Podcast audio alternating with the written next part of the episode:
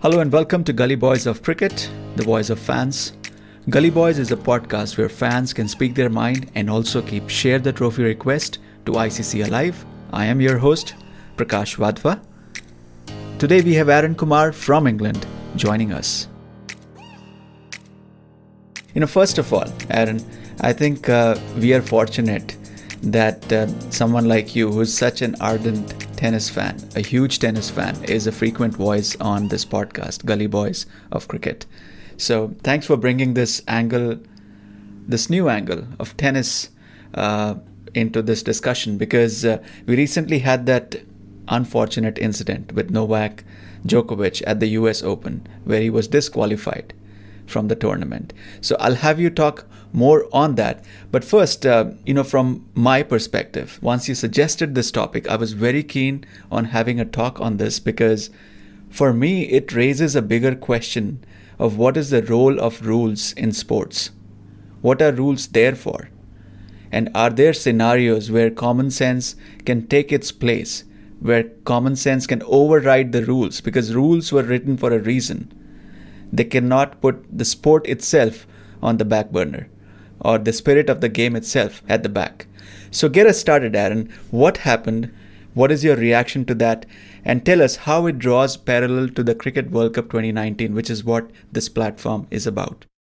Well, first of all, Prakash, great to be with you again. So thanks a lot for having me. And hello to, we, I know we've got lots of listeners around the world. I know we've got a few more today that are tennis fans. So welcome to them as well. Always good to have new people tuning in. Prakash, just, just a little bit of a, a backstory actually before we come on to the, the, match itself. We talk a lot in cricket, just to, I'll try and relate it as much as I can. We talk about the big three in cricket. And in tennis terms, we also talk about the big three, Federer, Nadal, Djokovic. That's in terms of their greatness.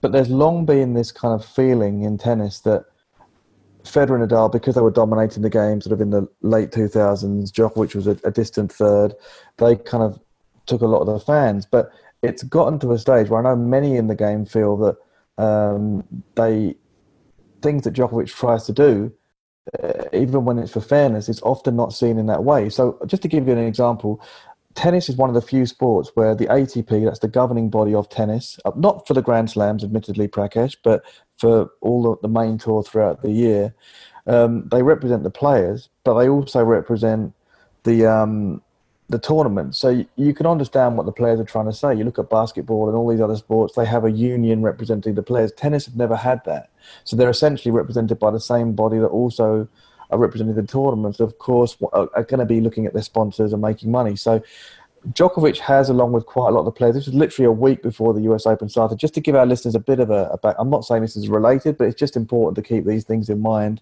Um, he was looking to start a union for, for the, the, sort of top players, and he got a lot of support from this. A lot of the because essentially, Prakash, the, the ATP players are hardly making much in terms of the percentage overall of the of the earnings, and most of it is going to sponsors. Now, rightly or wrongly, that's to be debatable. You would argue that the players are the ones who are actually going out there and, and, and, and sort of doing it. But what it means is that the lower ranked players in tennis, the guy ranked 100, 150, which by the way is still a really, really good level, 100 in the world in tennis. If you were 100 in the world in cricket or in football, you'd be playing for an elite team. But in tennis, you're barely breaking even. So I think the union is to get more representation for the players.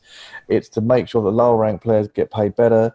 Now, I appreciate not all the players are at the US Open. I appreciate that some, and I know Federer and Nadal are two big names, obviously legends of the sport, but they've come out not in favour of the union. Now, I'm sure they've got their reasons, and that's something that they don't want to support. But the establishment very much seemed to be with Federer and Nadal. So because that's the decision they've taken, there was very much this thing in the media that it was spun in a way that this is Djokovic being greedy. He's trying to get more money. When, from what I can see, uh, and again, I'm not because Andy Roddick's called for a union ten years ago. There've been other people calling for a union. If anything, it's not necessary to help him.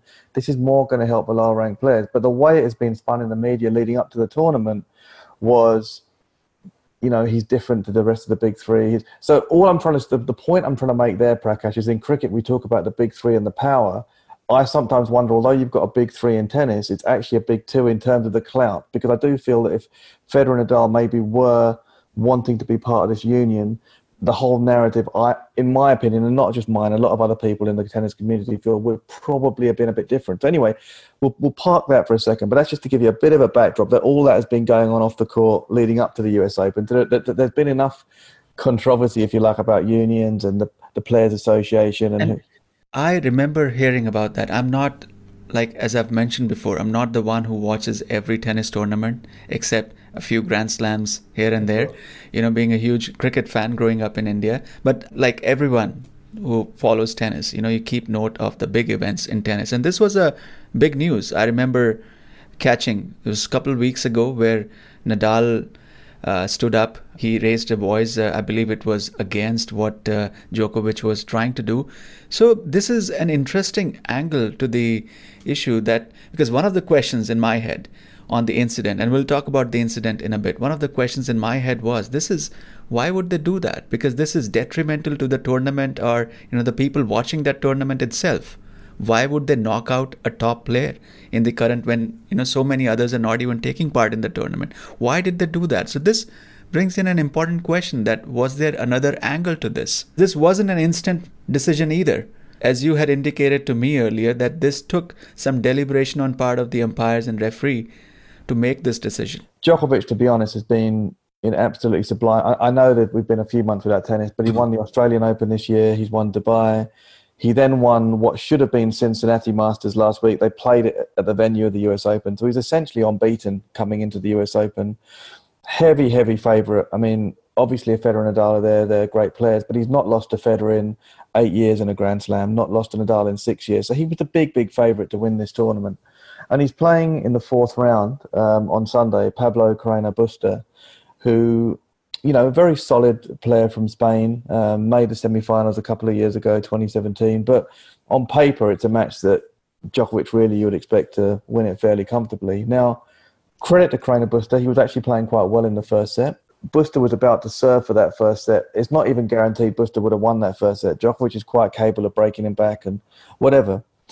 Um, I've seen lots of replays of this incident now, and I, I, I, will come on to that. But he then, and what our listeners should remember in tennis, you change ends every two games. So often you just, the players are so used to it, they just hit the ball and they hit it to a ball boy or something to kind of, and it looked to me watching watching that he wasn't angry. He wasn't. He just was kind of. His face didn't show any anger to me. He just kind of hit the ball, not even that hard, flicked it, was aiming for a ball boy, walked off. The moment he he hit it, it was almost like he realised that it hadn't gone perhaps in the direction that he had thought, and unfortunately, it did um, connect with the with the lineswoman, which you know we don't obviously want to see anyone injured or hurt. And Djokovic, being a good sport, ran straight over to her to see if she was okay. She did sound make some some sounds and sound in distress, but the point is she she was able to get back up.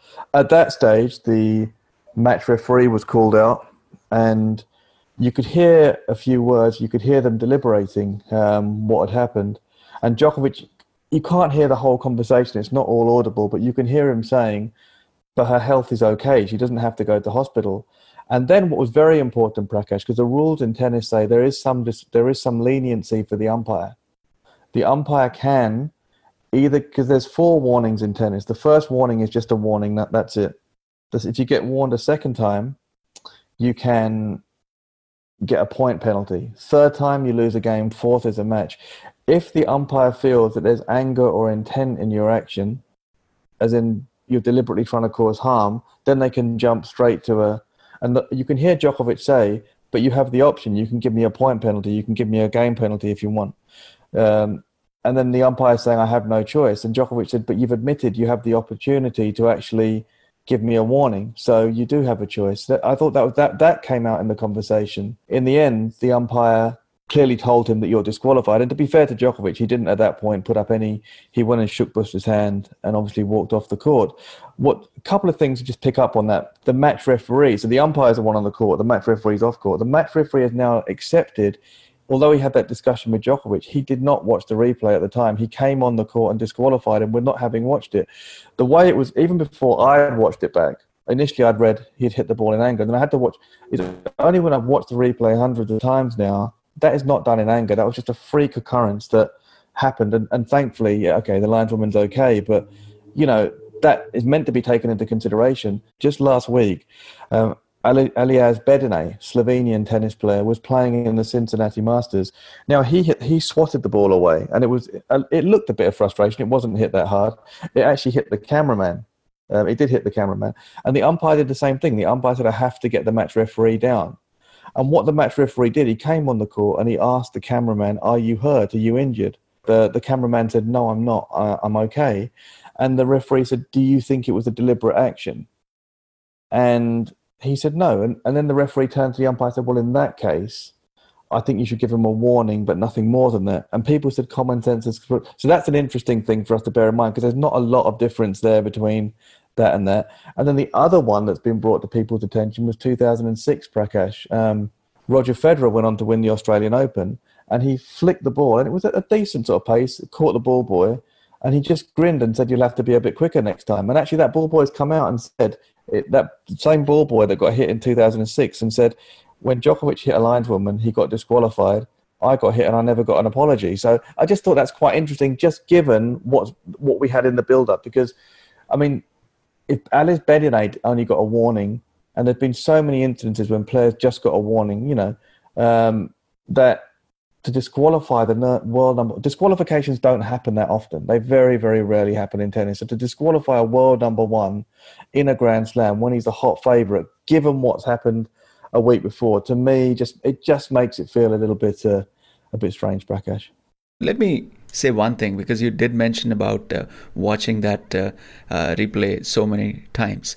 So as soon as the news came out, I happened to watch because it was such a you know big news in tennis i happened to watch that moment to me it seemed like just like very very accidental i would say that there was leave apart anger there was no intent on part of uh, Djokovic to do anything like that and I was surprised. That rule was probably written to keep some civility in sport, to keep. And when you start comparing that moment to why the rule was written, there is definitely a conflict. For me, it should have been a straight apology, which I'm sure Djokovic did. You talk about that moment for a bit and you move on. Especially if he's your number one, especially in the times we are living in right now. You know, you don't want to create more conflict. In general, leave alone the sport. In general. Now, you brought in very interesting point about Federer and the initial story you mentioned. So I want to ask you that question. What if this happened to Federer? And two, does that give an idea of uh, like more on the story? I think it's a really, really good point, Prakash. And I think you even asking that does just for our listeners who are tennis fans, we sometimes talk about the big three in cricket, and we mean the most powerful, like England, Australia, India. And I think it's a very, very similar situation here. You asked me if it was Federer, and I think it, I almost see the goalpost being moved here because uh, we say, because clearly the rules say intent or anger. It was clear there was no intent. Most people accept there was no intent. There was no anger from from Novak. And I hear a lot of people that support Federer say, oh, it doesn't matter about the anger or it doesn't matter about the intent. But then if that's the case, then last year at the French Open against Nadal, he's absolutely smacked the ball in anger when he got broken. And it could, I think it did hit someone in the crowd, not that hard, but, you know, not even a warning for that. So, you know, I think that the answer's right there for you, Prakash. I think you'd have probably just got a, a, warning at best. Um, and then and, and been allowed to carry on. Which, to be honest, whoever you support is probably the, the way to go. But what, what's frustrating is that inconsistency that you're not seeing, and it almost feels like the one who's who hasn't got the clout. He's a world number one in terms of the player, but in terms of the establishment, doesn't he's trying to do something to speak up for the players? It just feels to me like he's, he's that it's almost he's been he's been silenced. You have to remember, Prakash Federer didn't play because he's injured. Nadal wanted to defend his French Open. He felt he couldn't do both. They're two big names. You know, they're two big names in tennis. So the world number one has decided to make that trip to the US Open, which can't have been easy. You know, he's got a young family. You're going in the bubble. Um, it's a big sacrifice that's been made. So I kind of feel I'm not saying that if you do something bad, you shouldn't be punished. Of course you should, but I, I don't think the punishment fits the crime here at all, in my in my opinion. Let's uh, now move towards the World Cup. You brought in this uh, story because it draws a very important parallel with cricket, for the game, for sport in general. So now, if you look back at the World Cup final 2019, of course there is you know big question mark on the rules. I mean the cricket community knows it. Cricket community agrees with it that the right thing to do would have been announcing joint champions because the match was tied then there was a tiebreaker which was tied and there was never a break beyond that like who won. It was awarded on something arbitrary. So that being said, there was another moment in that game where the rules were in question, where the umpires and the referees, or the third umpire or the match referee, they did not even talk about it. They had no, I would say, awareness of the rules, or they were overlooked, or, you know, some story there. But the main match was tied because there was some ignorance on the rules in the main game. And then the match was decided on rules which did not even belong to the game. And everyone agrees that rule has been changed now. So the voice has been to retrospectively look at that and do justice to the game and not divide the cricket community, just like this moment is dividing tennis. So tell us, what are your points on drawing that parallel between cricket and tennis? Very well, well said there, Prakash, as far as the cricket goes. So the main parallel is two things. The first one is injustice. I think the way New Zealand were treated last year and just for our, just a very quick synopsis for our tennis fans, I know some of them who are listening in for the first time might not have followed the cricket. Last year's Cricket World Cup between England and New Zealand was a was a tied match essentially, um, and as as Prakash said, the main reason it was a tie was because of some contentious umpiring umpiring which went against New Zealand. But that being be that as it may, the match ended as a tie, and then they had a super over, which is almost like a penalty shootout, and that was also a tie. Um, and we all thought the rules were that they would share the trophy, but on a technicality, because England had hit more boundaries in the match, England were awarded the cup, even though the match and the and the tiebreaker were both were both tied. So it, that was a series.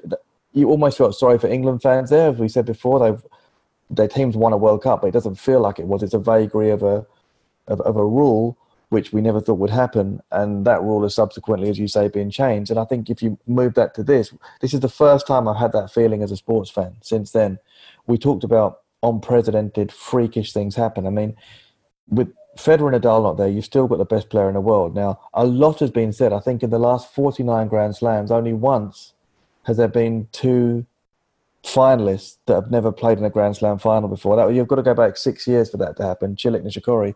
These three have been absolutely dominating everything. So, ideally, to win your first Grand Slam, you would kind of expect to have to beat at least Djokovic. Now, look, if Carreño Busta had beaten Djokovic in the fourth round, you can kind of accept that because you're only as good as the person you beat. And then if Thiem or Zverev, if they end up playing Busta, fair play to them, you know, because they would have beaten the guy that beat Novak Djokovic.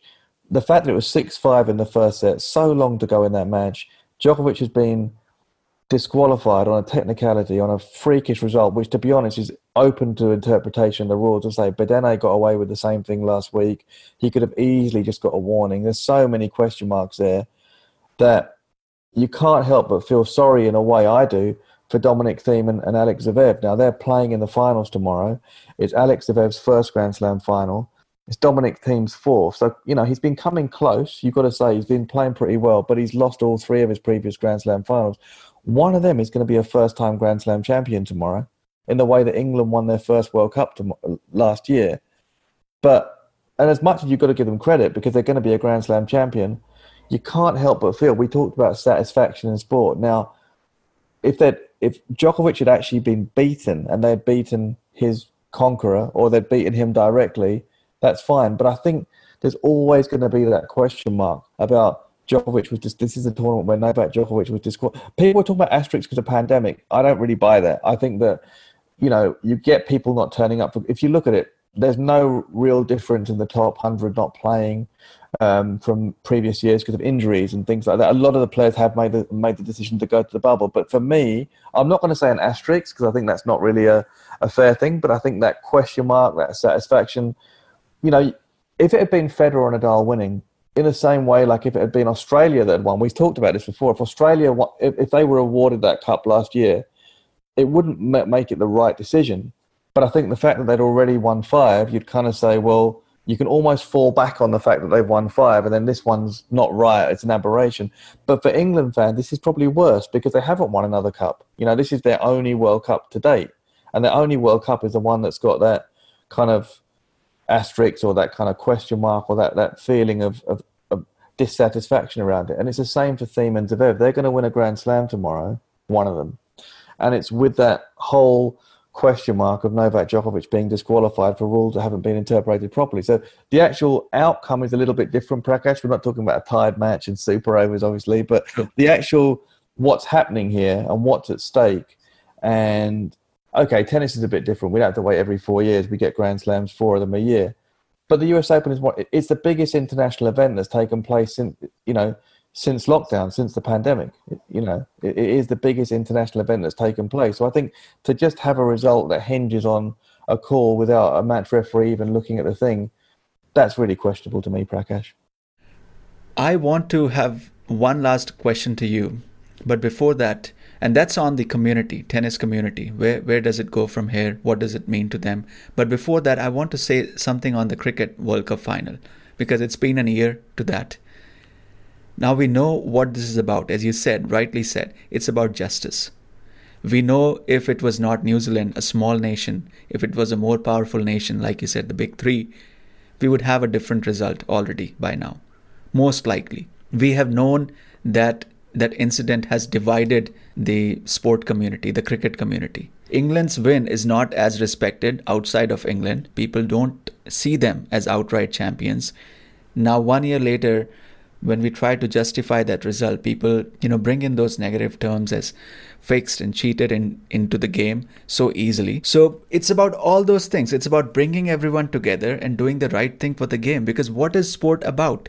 It's about that challenge that you have as a nation. Yes, you fight those challenges in the Grand Slams in the World Cup, but it's also about uniting us all across borders. So when we talk about that, there is not even a distinction of cricket or tennis. Every sport is about that. It's about giving you that thrill watching it, and at the end, it's feeling you, giving you that feel of being one together.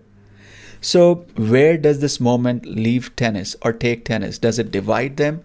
Does it unite them? Where does the community stand? The, the thing with tennis, Prakash, obviously with cricket, we have you know, often be a cricket all the time, but in terms of World Cups and the big events, there's a bit of a, a, gap between them. Whereas in tennis, it's constantly moving. I think that this is going to divide tennis for a long, long time. I do feel when all said and done, and when Djokovic retires, in my opinion, I do feel tennis wise, he's probably going to break a lot of the records. So I think tennis wise, I think that's going to be there for him to, to do. And I think that sometimes in history and in sport, people are looked on a lot kinder in history than they, than they are actually when they're doing. And I think if he's able to achieve this players' union and get it going, and have the support of a lot of the lower ranked players, and I think if it can make a difference for some players, I think actually his legacy is going to be because he's you know his coaches have told him stay away from this. Goran Ivanisevic and Marian Vajda have said very very noble cause that you're fighting for, but you don't need all this hassle from the media. Just focus on your tennis. But he said he can't let it go. You know, and and and that's another reason why I wanted to do this because it's a bit like us with you know obviously that's a very different sport he's a legend of the game, and we're here doing share the trophy. But it's something that we're passionate about. So many of our listeners about share the trophy, and you know we feel that we've got a cause that we, we you know we, we are passionate about, and we, we, we do believe in it. And he's very much the same in the Players Association. He could easily, as a world number one, he's a multi-millionaire. He doesn't need to worry about it if he doesn't want to. But you know, he still wants to look after the lower ranked players. I do feel though, having said all of that, and I, as much I think he'll continue doing the union stuff, obviously Rafael Nadal's the king of clay. I think Djokovic is one guy that has beaten him in the past at the French. I'm not sitting here saying he's going to beat him, whatever, but I do feel that this, uh, he's such a strong, resilient character. I think this is actually going to make him play even better, and that might be one way that he's able to just galvanise himself and kind of move forward from this as well. But it's not going to be easy because it must be quite a difficult thing to. At least with cricket, the New Zealanders had the team to come together in the country, but you know that, that's, a, that's a tough ask. In the end, I would say, Aaron, that the world in general is going through a tough time, not just the coronavirus. I mean, if you look at from politics here in the US to UK, whether it is in India or any part of the world, everything seems so divided all the time. You know, any opinion, anything you mention, there are everything is so divided right now. And you feel like when such moments arrive, like the Cricket World Cup final 2019, like this tennis moment, the people who are in charge of making decisions, the umpires, the referee, the leaders of the game, you know, they should take things into account the times we are living in and every effort should be made towards uniting towards making sure we don't add to that dividedness. That's that's what I feel. That this was again a moment which could have been just. Uh, I know someone got hurt. Hope, hopefully she's doing better. She wasn't hurt much, but you can laugh it off, and you can move on, and we won't even have to talk about these things. Sort of in just I know you're uh, just in, in line with that, Prakash. When Aljaž Bedene hit the cameraman last week in you know by accident, and when the referee asked the cameraman, "Are you okay?" and he said, "Yeah." Was it deliberate? No. He said to the umpire, "Just give him a warning. He doesn't need to." And you know the commentators and everyone at the time said, "Common sense has prevailed." That was a prevailing thing that came from that, and we've discussed this at length. Common sense, and that was, and everyone praised the referee for common sense. But if, if that's common sense last week, how can it not be common sense this week to do the same thing for Joe? You know, it has to be consistent. It's common sense, but I think the new word needs to be consistency as well. That's very well said. Common sense and consistency. You know, rules are there for a reason. Rules are there to keep sport together so we can watch it in a nice way. But eventually, you know, there are situations where, as I said initially, common sense has to override the rules. So the eventual goal of the sport is kept alive. So thank you, Aaron, for bringing this very interesting story and such a good parallel to the Cricket World Cup 2019. And thank you to all of you for joining in on Gully Boys of Cricket. I will see you on the next episode.